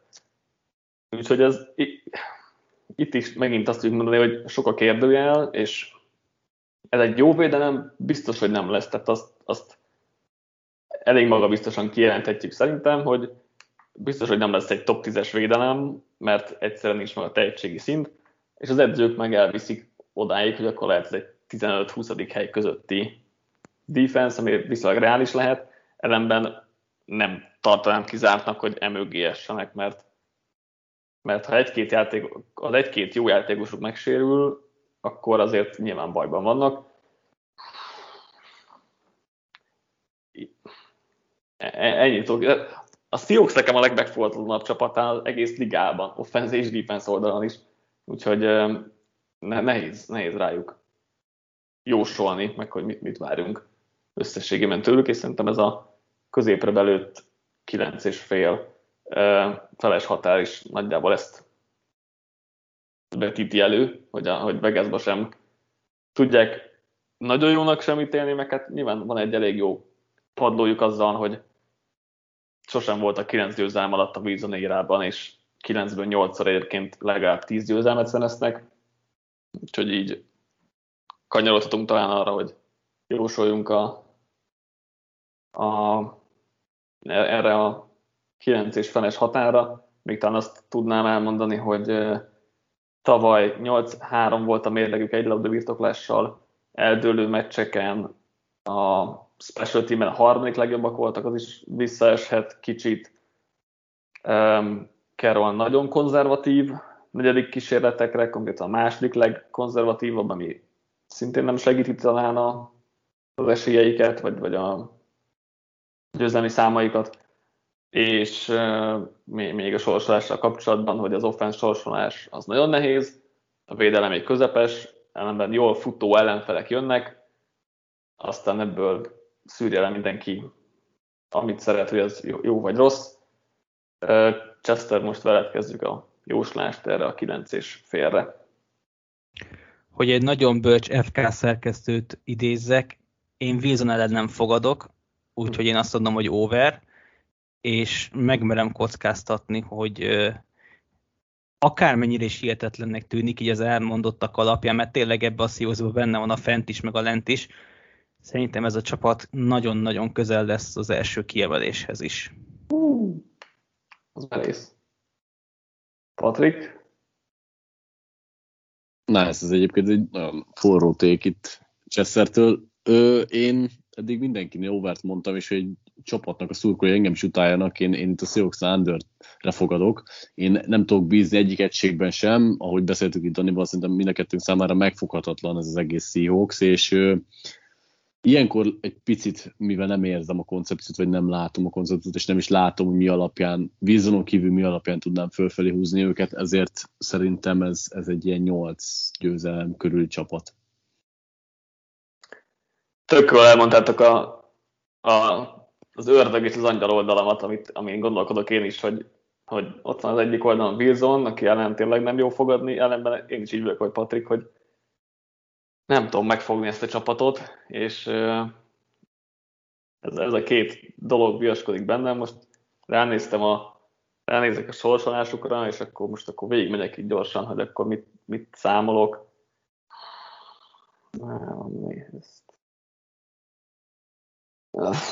Legyen over, de de under, underre mentem egyébként még itt az adás előtt.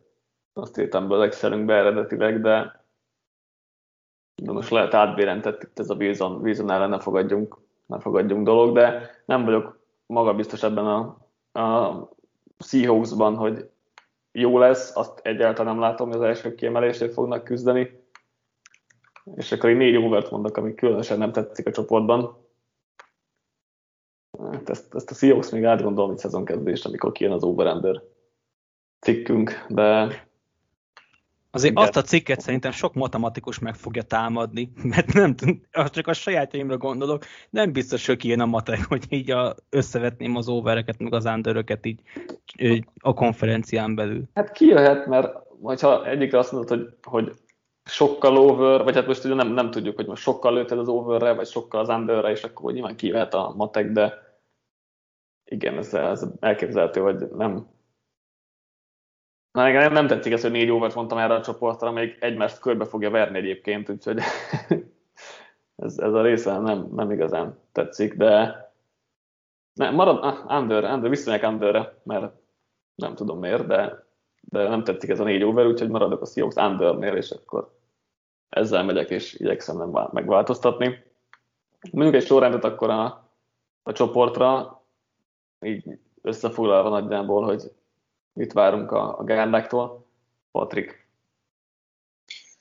Nálam Rams az pont annyit erősödik Staffordal, amit így mondtam is adás közben, hogy egy kb. top 25-ös irányított egy top 10-esre cserélnek, hogy megszerzik az első helyet, a Fortiners a rendszernek köszönhetően a második, Cardinals egy stabil közepessel harmadik, és a Seahawks igazából nem túl lemaradva egyik csapat se a másiktól, de a Seahawks száma negyedik. Aztán? Jó is, hogy mondtad egyébként, hogy az, hogy attól hogy undert mondunk, még azért nem jelenti azt, hogy mennyivel under. Tehát én úgy mondok undert a 49 és a Ramsre is, hogy szerintem 10 győzelmet szereznek.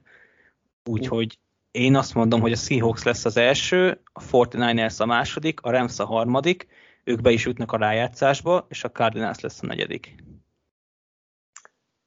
Nálam Patrikkal nagyjából megegyező a dolog, a Rams megnyeri a csoportot, a 49ers wildcardon bejut a rájátszásba, és akkor a Seahawks Cardinals meg 9-8-as mérleggel hát reménykedhet egy, még egy wildcardban mind a kettő, meg majd a, a tiebreakerekkel eldöntik, hogy melyik lesz a jobb, de, de őket mind a kettőjüket ilyen 9-8-as mérlegre lőttem be. Így akkor véget ért a mai adásunk is. Ez volt a leghosszabb talán eddig, úgyhogy szép munka. És jövünk az NFC north legközelebb. Ha minden jól megy és fel tudjuk venni az adást, akkor csütörtök reggel várhatjátok azt az adásunkat. Tartsatok majd akkor is velünk, és a további szezonfelvezető podcastjainkben köszönjük, hogy most is minket hallgattatok. Sziasztok! Sziasztok! Szevasztok!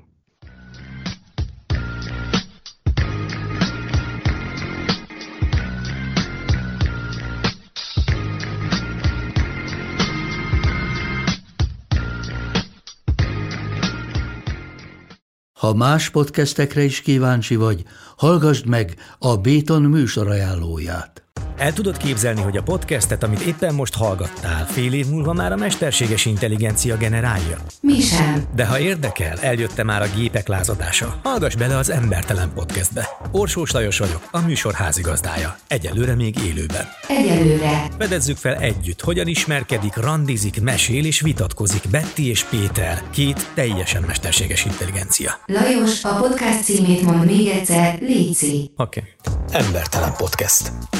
Ez a műsor a Béton közösség tagja.